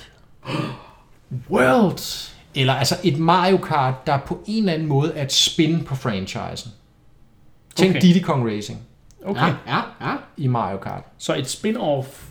Ja, en eller anden, en eller anden form for spin-off Ja. på Mario Kart-franchisen, der ligesom internt i Nintendo kan retfærdiggøre og lave et spil, der også måske kan komme op og sælge, måske ikke helt 20 millioner, fordi det er måske kun mainline Mario Kart-franchisen, der kan det. Men ligesom med. Zelda-spillene, ligesom et eller andet, ja, men der kan komme op og sælge øh, på den gode side af 5 millioner, det tror jeg ikke vil være noget problem. Øhm, og det er jo, altså, det, det vil de jo helt sikkert være interesseret i. Så, så det er min profeti, at hvis der kommer noget Mario Kart, så bliver det i hvert fald et spin-off, og ikke Mario Kart 9. Det får vi Og først at se til næste hvad, Switch. Hvad mener du? Du mener ikke nødvendigvis, der kommer en 9'er. Ja, men jeg, jeg tænker, det kommer meget an på, hvordan øh, hvad hedder det, Mario Kart Tour kommer til at performe. Og hvis det performer godt, så kommer der et ekstra spil, eller hvis det performer dårligt, så kommer der et ekstra spil. Ja, eller men, hvordan? øh, jamen, jeg tror jeg lidt, det kan gå begge dele. Det er lidt det, der... Nå, nå, nå. Fordi- det er en helgardering. Ja, hvis du var politisk kommentator, så vil man kalde det der en helgardering, Christian. Men nu, det var bare helt kort, fordi så nu skal vi lidt øh, snakke lidt om nogle andre ting, fordi der er også kommet nogle spil i det her kvartal. Øh, altså der er kommet spil, der er udkommet i det her kvartal, som er helt nye på listen. Mm-hmm. Og der tager vi, øh, eller ved ikke om man kan sige, om det er listen. Er det her den liste over de bedst sælgende Switch-spil? Ja, ja, det er, det er de bedst sælgende. Altså af Nintendos egne, øh, gå ud fra. Mario, Mario, Super Mario Maker 2 og Link's Awakening er Ja, det er de nye entries, de ikke? nye entries. Uh, Super Mario Maker 2 ligger på uh, 3,9, kan jeg se. Er det korrekt, Mr. Talmeister? Ja, ja, men altså, du læser lige så godt som mig, Ja, ja. formentlig bedre. Jeg glemte bare, at du er Øh. tal, uh, talekspert. Ja, 3,9 til Mario Maker 2 og 3,13 til Link's Awakening. Og hvad er det Jeg interessante i det, Niklas? var overrasket over, hvor meget Link's Awakening har solgt. Fordi, så vidt jeg husker, så plejer 2D Zelda-spil ikke at sælge lige så godt som 3D. Øh, Men det sidste 2D Zelda-spil, vi havde, var der til Game Boy? Eller husker nej. Okay, Nej, Christian. Det var 2,5. Okay, okay. Det sidste 2D Zelda-spil, øh, det var A Link Between Worlds til 3DS. Åh, oh, ja, selvfølgelig, ja. Og det har solgt alt i alt omkring 4 millioner, så vidt jeg har kunne finde frem til. Det vil altså sige Link's Awakening, der udkom for to måneder siden, eller sådan noget. Øh, og på det tidspunkt, hvor det her kvartals øh, halvøj bliver ud, udgivet, der har der jo ikke været ude særlig lang tid, der er ude en måned og sådan noget, ikke? Der har der allerede solgt 3,1 øh, millioner, ikke? Det, her, det, er, altså, det, det ser ud som om, at det kommer til at sælge langt bedre, end, end de to Zelda- Zelda-spil, vi har haft til 3DS'en. Øh, og det må jo så betyde, at Zelda, Zelda-franchisen jo har det rigtig godt. Øh, også når vi selvfølgelig ser på Breath of the Wild, som jo snart er på, ja, der er på, på 14,5 millioner. Så det, det er jeg overrasket over, fordi at normalt har jeg jo, jeg har jo selvfølgelig er jeg sådan lidt, Zelda er jo det bedste, der findes, og alle de der ting. Men jeg ved jo godt, det ikke er den mest populære spilserie nogensinde. Men den begynder altså at, at, at have en rimelig, nogle rimelig høje tal. Hmm. Så jeg, er- jeg er ret glad. og Det er den jo alligevel, det synes jeg er fair nok at sige, det er en af de mest populære spilserier nogensinde. Det, det siger salgstallene. Der er jo ikke mange spil, der runder 15 millioner. Det er rigtigt nok, men i forhold til, altså Mario har altid ligget meget Ja, højere. ja, det er klart. Øh, Mario og Mario Kart og så videre, de springer endnu højere, men, men, men for sådan et, et, et spil i den genre, der bliver det jo ikke meget større. jo holdt sig under de 10 millioner. Det Ikke? er rigtigt. Breath of the Wild er en, en, et enestående eksempel ja. også på, altså, at, at serien har noget nye højder. Og i den forstand er jeg fuldstændig enig med dig, Niklas. Også salgstallene på Link's Awakening ja. Vidner om, at der er en der er en hungeren efter mere Zelda. Ja. Altså efter Breath of the Wild kom og tog verden med storm. Altså, så er der Jeg glæder mig virkelig- til at se, hvor meget det har solgt næste kvartal. Altså om ja, Ja, det ja. bliver ved med at holde den der. Ja, ja, og så selvfølgelig, når vi nærmer os Breath of the Wild 2, hvor, hvor, hvor, ja. hvordan kommer det til at løbe af stablen, ikke? Jo, Men, men altså Link's Awakening, der er jo så også, man kan sige det med Link's Awakening, at det er, altså der er er et meget stærkt nostalgisk forhold til netop det spil fra en rigtig stor pulje af Switch-ejerne af, af mit postulat i hvert fald. Nu bruger jeg mig selv som et eksempel, ikke? Fordi det, det er et af de mest populære øh, og bedst sælgende 2D Zelda-spil. Øh, og, og deraf er der automatisk en større interesse for et Ja. remake af det, end der måske vil være af et nyt 2D Zelda-spil. Øh, det, det er den eneste ligesom mente, øh, jeg synes, der er i forhold til det. Men jeg Er synes, der andre interessante pointer, du gerne vil fremhæve? Ja, men, men fordi nu nævnte du selv Super Mario Maker 2 Ja. ja. som, som tilsvarende i det her kvartal. Der synes jeg måske godt, man kan tillade sig at være lidt skuffet over, at det ikke springer højere end 3,9 millioner. Nej, for meget solgte det på Wii U? Ja, det kan jeg ikke huske. Nå, okay. Men, men, men i hvert fald mere end det. Ja. Øh, og det, så kan man sige, det er så også lifetime, men, men muligvis, det vil ikke undre mig faktisk, hvis det trackede højere, altså øh, salgsmæssigt på efter tre, ja, hvor mange måneder Mario Maker 2 nu har været på markedet, det er jo en fire måneder siden sommer, ikke? Ja, Øh, at, at etteren trackede hurtigere, men det, det ved jeg ikke, det, det skal det jeg og kigge på, efter. det er. Øh, men, men jeg tænker, at det er lidt lavt sat. Enten er Zelda enormt god, Link's Awakening, eller også så er Mario Maker 2 lidt, lidt bagefter. Ja, fordi... Øh, Men altså, 4 millioner, ja, det er jo ikke, ikke noget kæmpe sag. stadig ved at indhente News, øh, Super Mario Bros. U Deluxe, der kom øh, i starten af året. Så, who knows? Altså, det kan jo være, at vi ser nogle, ændringer næste kvartal, men jamen ja, det, øh, det er måske ikke et instant hit, som man havde regnet med. Øh, men igen, måske er der også bare, at blive markedet bare midtet af det første Mario Maker. Og dem, der var virkelig hardcore fans af at lave Mario-baner, det var dem, der virkelig købte en Wii U, og så spillede de det spil. Og så er de måske blevet lidt trætte i toren, who knows, men ja, jeg synes jo, det er et fantastisk spil. Øh, Men også så har det bare ikke den mainstream appel alligevel. Nej, fordi du også, øh. der er jo meget, hvor du selv skal lave baner, og det er jo ikke altid alle... Altså folk vil jo hellere spille nogle ting, der er lavet, kan man sige. Ikke? Så Ja, og det, det kan godt være, at spillet måske er vinklet for meget imod, at det ligesom er creator-delen, ja. der er det interessante ved det. Ikke? Fordi ellers kan man jo sige traditionelt, 2D Mario sælger jo traditionelt bedre end 3D Mario. Det skal Ja. vi ikke glemme. Nej, det er rigtigt. Øh, og man kan sige indtil videre igen på Switchen, der har du jo Odyssey, det har vi ikke nævnt endnu, men altså, det ligger også på over 15 millioner. Ja. Endnu et eksempel på det, det trender jo foran uh, Breath of the Wild, og faktisk det tredje bedst sælgende Switch-spil overhovedet. Ikke? Mm-hmm. Det er jo endnu en gigant succes på et nyt eksperimenterende Mario-spil. Ja. I 3D, vel at mærke. Ja. Øh, det har virkelig fungeret for dem. Det lover jo, tyder jo godt, hvis man kan lide den form for Mario. Ikke? Mhm. Men hvad sker der med 2D Mario? Hvorfor er det lige pludselig kommet bagefter? Og nu ved jeg godt, du siger New Super Mario Bros. U Deluxe for januar. Det nærmer sig 5 millioner, Men hvilket er imponerende, men det er jo vi har stadigvæk... ikke set et nyt 2D Nej. Mario i lang tid. Nej. Øhm, så det kan være, det er det. At kan folk, være, det er de, de ikke gider spille de samme spil igen og igen. Og så at det nye marked, der er kommet med Switch, måske ikke er så interesseret i 2D Mario. Who knows? Det må vi have fundet mere data på. Ja. Men øh, det er fald nogle interessante ting at, at snakke med de her tal. Og ja, nu, nu var det lidt talnørdet, men nu skal vi altså øh, slutte af med et retro-segment. Og øh, vi skal snakke om et spil på en konsol, som du er meget glad for, Christian. Og jeg har måske allerede gættet derude, det er 3DS. et spil... Til, nej, til Nintendo 64. Yay! Og det er et spil udviklet af Rare. Uh. Igen igen skal vi snakke om... Eller ikke igen igen, vi har jo snakket om nogle Rare-spil før, men nu skal vi snakke om Bum, Jet bum. Force Gemini. Eller, ja, hvordan udtaler man det sidste ord i, i det navn? Gemini, den Er er det. Gemini? Okay. Jeg tror, jeg tror, jeg udtalte det som uh, Jet Force Gemini, eller sådan noget, jeg var barn. Jeg ved det ikke helt, men, uh, men det var i hvert fald et eller andet, et eller andet cringeworthy uh, Ja. fordansket uh, ting, jeg kaldte det. Men uh, det er jo et, um, det er en third-person shooter. Med et meget unikt univers, som jeg ser det. Det er jo ikke øh, baseret på Banjo-Kazooie eller uh, GoldenEye eller noget en stil. Det er jo øh, det er sådan helt, ja, helt, helt nyt univers med ja, nyt og nyt, det er jo gammelt efterhånden, men, men med, med, med de her mennesker, som der skal nakke de her myrer, der har pistoler og ting og sager. Det er meget, er insekter generelt, det, det er meget, øh, faktisk ret øh, drabligt spil med, med blåt blod og alle mulige ting, der, og hoveder, der falder af og sådan noget, men jeg, minde, jeg har rigtig mange gode minder om det her spil, fordi det var et spil, jeg kunne spille, øh, nu må I gerne rette mig, hvis det er svar, men det var co-op. Kan det passe? Der er noget multiplayer, ja, men Ja, jeg tror ikke, Måske det var... det er co-op, måske det er bare multiplayer mod hinanden, det ved jeg ikke. Lige det der er jeg faktisk usikker på. Ja. Men- Man kunne være smule multiplayer i det. Øh, Jeg husker i hvert fald noget med noget split screen. Øh, Ja. Det er rigtigt. Ja, Og så husker jeg, at en, der var en story campaign, der var mega fed, og nogle shooting mechanics på konsol, der fungerede rigtig godt. Jeg må sige, det er rare, og der har været GoldenEye også. Så jeg kan bare ikke huske, om at Jet Force Gemini er efter GoldenEye, eller er det før? Det er, Det er efter. Ja. det er Det er fra efter. 99. 94, yes. Ja. Ja, jeg har jo Så så er meget sådan- på, på de her år. Det er jo sådan øh, midt inde i, i den anden halvdel af 64'ernes levetid. Ikke? Så, men det, det, er lidt, det er lidt nogle af de her ting, jeg husker. Noget med noget multiplayer, og noget med noget, en rigtig, en rigtig øh, Gardin øh, story campaign. Igen, ja. det der med co-op, det, kan være, det er bare noget, jeg vil Nej, men jeg tror, der er noget, fordi du har jo, du har jo din, din hovedfigur, der er jo tre forskellige, du kan vælge mellem. Ja. Der er, er mand, jeg kan ikke huske deres navn, men der er en mand, og der er en kvinde, og så er der en hund. Ja.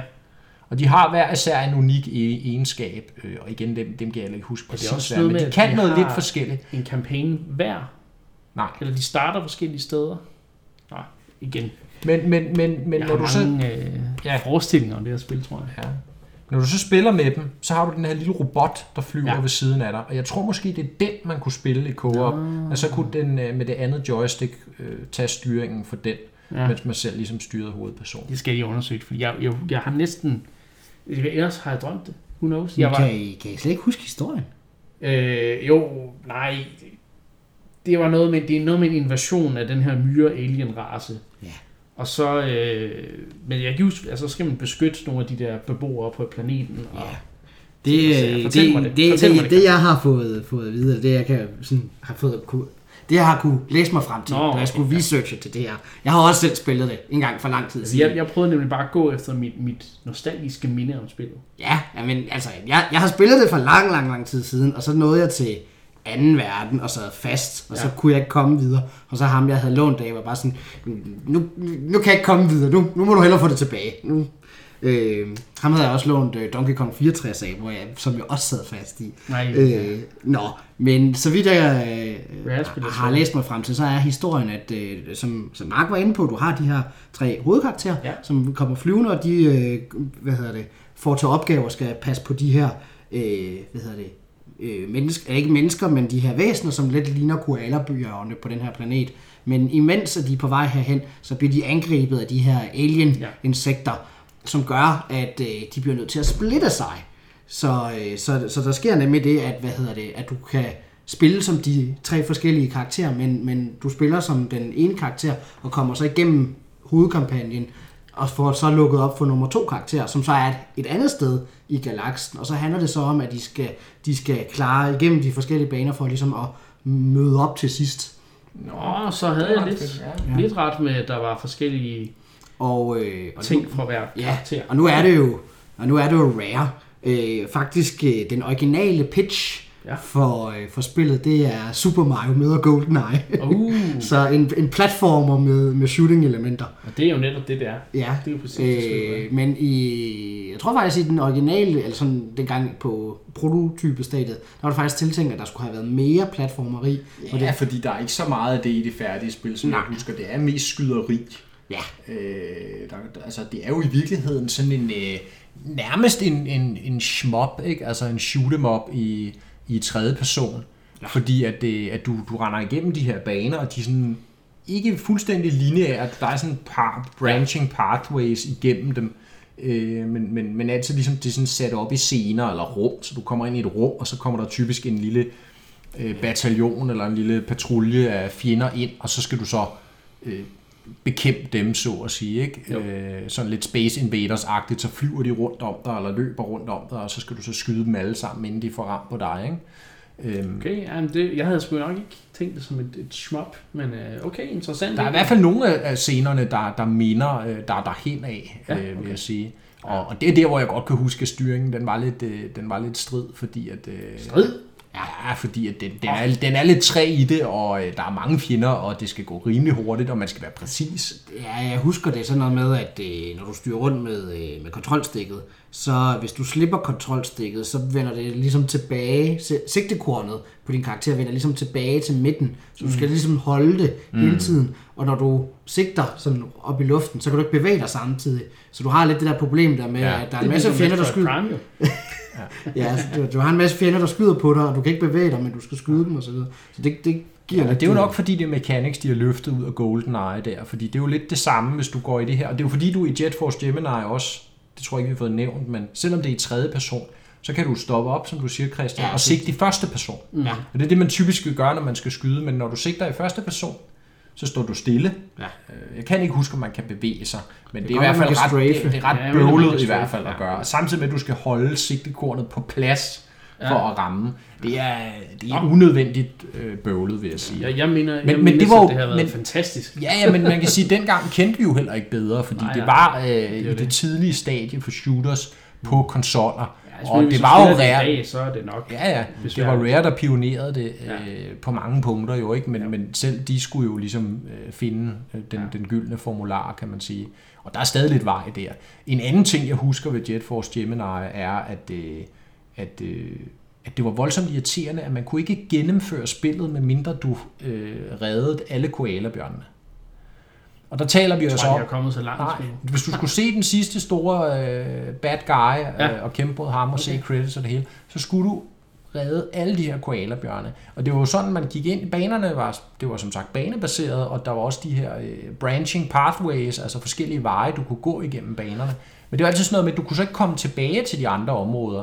Så du skulle ligesom klare banerne flere gange for at få alle koalabjørnene. Og der var også nogle af scenerne, hvor at hvis du var for langsom eller for dårlig til at beskytte koalabjørnene, så nåede de her insekter at skyde dem, og så døde de. Nå ja, og så skulle, du så, så skulle du så spille banen op, Ja, det er rigtigt. øh, for at få en ny chance for at redde den. Det jo voldsomt irriterende, synes jeg. Det er jo sådan en col- collectathon på en eller anden måde, på den dårlige måde, synes jeg. Øh, Og det ved jeg, spillet også fik en, en del kritik for.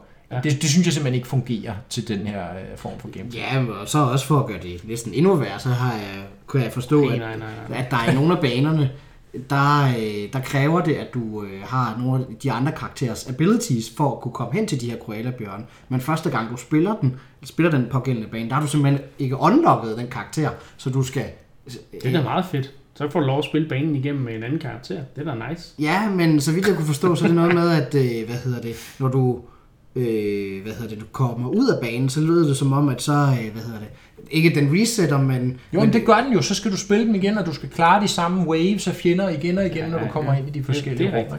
Ja. Så der er, der, er, der er rimelig repetitivt. Ja. Det, det vil jeg sige. Øh, igen, min, min nostalgiske... Øh, altså, Ja, der er mine briller rigtig godt skruet på. ja, det altså, kan vi fordi, høre, Niklas. øh, at- Men, men jeg, har også, jeg, jeg er også rigtig glad for Jet Det Force Gemini, jeg, fordi... jeg har ikke spillet det. Jeg tror, jeg spillede det enkelt gang øh, for ja, 5-8 år siden måske, men, men altså, fordi det var, det var faktisk et af mine absolut yndlingsspil til Nintendo 64. Ja, men jeg, jeg var også vild med det, altså, og jeg, Ja. jeg elskede at det, universet, og det mindede mig rigtig meget, hvis I har set den film, der hedder Starship Troopers. Nej, der jeg Klassisk Nå, science ja. fiction Nå, film. ja, ja. Jeg Meget synes, ikonisk meget, science øh, fiction film, også med insekter, der angriber menneskeheden. Ja. Altså noget mere brutal end Jet Force Gemini, men jeg forestillede mig ligesom, det var sådan et, Ja. en spilversion af den, fordi man kan også sige, det er, det er måske faktisk lidt brutalt Jet Force Gemini, ikke? Fordi du, meget. du Meget, skyder er de meget der blodigt. insekter, og så øh, splatter de ud, og hovedet ryger af, Ja, ja, og øh, tentaklerne ryger af, og altså Ja. og grønt blod ud over det Ja. hele, og altså det er øh, rimelig eksplicit, Ja. kan man sige, og de der vin, de kommer med, når de bliver, øh, når de bliver slået ihjel af ens... Øh. Jeg synes, det var ret charmerende spil, altså, selvom det var sådan Ja, men det er charmerende at splatte insekter, det Og nu, nu har folk en, øh, åbenbart en forkert øh, idé om, hvem jeg er. Nej. øh, I hvert fald, så kan jeg høre, at I har øh, ikke lige så gode nødvendigvis øh, Jo, jo, ting det, at sige om spillet, som jeg har. Men, men det er nok, Jo, fordi jo. at jeg er måske mere farvet af, af mine, mine gode minder med, med spillet. Jamen, jeg tror, vi er fuldstændig på bølgelængde, Niklas. Jeg holder Okay. utrolig meget Jet Force Gemini, men det er bare for ikke at undsige sig, at det har nogle problemer. Og det har det virkelig, altså, når man Ja, går ind og ja. kigger på det.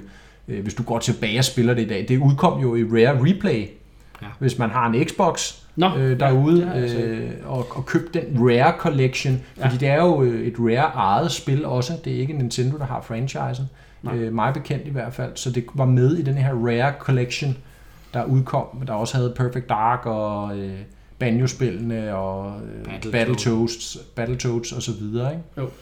Øh, så, så man kan faktisk spille en moderniseret udgave af det med bedre framerate. Det er jo i virkeligheden det var måske det øh, allervigtigste. Ja, fordi Bedre det, framerate, bedre styring. Draw, bedre draw distance også. Ja, præcis. det er jo framerate, jeg husker som er tekstur. det værste ved spillet. Ja. Men igen, jeg var ikke så mærket af framerate dengang. Jeg kan bare huske, at spillet på mange punkter var meget sådan, der, når der, der var virkelig meget på skærmen, så gik det, det bare langsomt. Ja, og det er rigtig slemt. Vi taler helt ned i 10'erne, tror jeg. Det kan, det kan jeg Ja, godt huske ja. som en, en, en negativ ting om spillet, men, men øh, jeg husker styringen som værende ret, ret intuitiv, og, og jeg synes faktisk, ja, det, var, det var fantastisk styring, men det, det kan Ja. være, at jeg ikke skal spille spillet igen. Mm. Det kan være, at jeg, jeg skal prøve at finde en 64, Men, men, øh, Christian. ja. Nej, ikke fordi jeg slår den af dig. Men, Men, men øh, en anden parallel til, øh, som Jet Force Gemini, Gemini har til, øh, til GoldenEye, det er, at der er snydekoder, som, øh, det er rigtigt. øh, som jeg husker, det er sådan noget med, at du skal skyde 2, 3 og 400 øh, hvad hedder det, bad guys øh, med en enkelt karakter. Eller sådan. Der er, det er et eller andet med, med x antal bad guys, du skal skyde. Og det er Ja, sådan, men så ret- kan du unlock de der cheats, Ja. hvor du kan begynde at aktivere dem, ikke? Ja, og der, øh, der synes jeg bare, det er fantastisk. at Jeg tror, den, den, den øverste, den, den der sværeste unlock, den du skal skyde allerflest bad guys for, øh, for at unlocke, den hedder noget med Mr. Pants, og øh, går på, at det er en gammel rare-karakter. Okay. Eller jeg kan ikke huske, om det er en gammel rare-karakter, men det er i hvert fald noget med en rare-karakter, der hedder Mr. Pants, som er sådan en 2D-tegnet gut, der, øh, der er sådan lidt tyk i det. Øh, Så har bukser på. som har bukser på, ja. Øh, hvis du aktiverer den, så bliver alle, alle bad guys bliver til, bliver til Mr. Pants. Okay, Ja, jeg havde faktisk så håbet, at, øh, at Mark øh, han kunne, øh, kunne rådgive mig på, hvad, hvad Mr. Pants er, for jeg husker, at det er en, det er en rare karakter, men jeg er ikke sikker på, øh, jeg er ikke, noget jeg ikke lige, jeg fik researchet. Øh, Han ligner ikke en, der, der ved, hvad du snakker om. Nej, det er... Nej, men jeg, Den er jeg, jeg ved, jeg ved, Men, men sjov... Øh, jeg ved, den er der. Jeg altså, ved, at øh, Men, det er men, en men ting. snydekoder var jo rigtig store i 90'erne. Altså, jeg husker Ja. også øh, tilbage på Mega Drive'en, at der var masser af, af spil, øh, hvor man kunne få koder til, og ikke kun på PC, også på konsol. Øhm, plus der Mm. var de her, de her passwords og så videre. Ikke? Men, Mm. men jeg husker især, at 64, Nintendo 64 havde nogle spil, måske var det en i dag, især de her rare spil, der havde nogle af de her ekstra moduler, du kunne slå til, som var sådan lidt wacky eller sådan lidt snydeagtige. Øhm, det, det, synes jeg var ret charmerende dengang. Det ser man ikke rigtig mere. Nej. Der er mere øh, easter eggs, man går efter. Jamen, i det hele taget ser du ikke rigtig den form for shooters. Altså, det synes jeg er lidt ærgerligt. Den, den form for shooters, som Rares lavede, var meget unik, og man kan sige, at den pionerede en hel genre, men så må man også lidt indse, at, øh, og det er måske især efter, øh, hvad hedder det, Microsofts øh, Halo øh, kom øh, på banen i, er det fra 3, eller hvornår er det fra? Ja. Øhm, At det tog ligesom shooter, shooter-genren på konsol i en helt ny og også fantastisk indrømmet fantastisk retning. Men det er også ligesom om, at, at efter Rare holdt op med at lave, ja, Perfect Dark blev så det sidste, øh, at der, der mistede man den form for shooter, sådan lidt mere... Øh, Det, det er lidt som om PC og konsolshooters er merged sammen til den ja, samme og genre. blevet den samme genre. De lavede det Perfect Dark Zero. Ja, men det var jo en anden type spil. Det var jo sådan en cover shooter også. Det er rigtigt. ja. Altså, ja. jeg taler om typen af spil. Det Nå. eneste, man kan sige, der, der, der beholdte den tradition ind i, i næste generation, det var timesplitter-spillene. Ja. Øh, og det kunne være, at vi skal gemme dem til en anden retro-episode, for de er Helt også klart. super fede. Men de holdt ligesom fast i den tradition, og de blev så de sidste af den der øh, form for gakkede, øh, skøre, lidt sandkasseagtige øh, shooter med mærkelige objectives og ikke linearitet og øh, cheat codes og multiplayer split screen modes, der er helt bananas og så videre, så videre, som vi jo kender Rare-spillene for.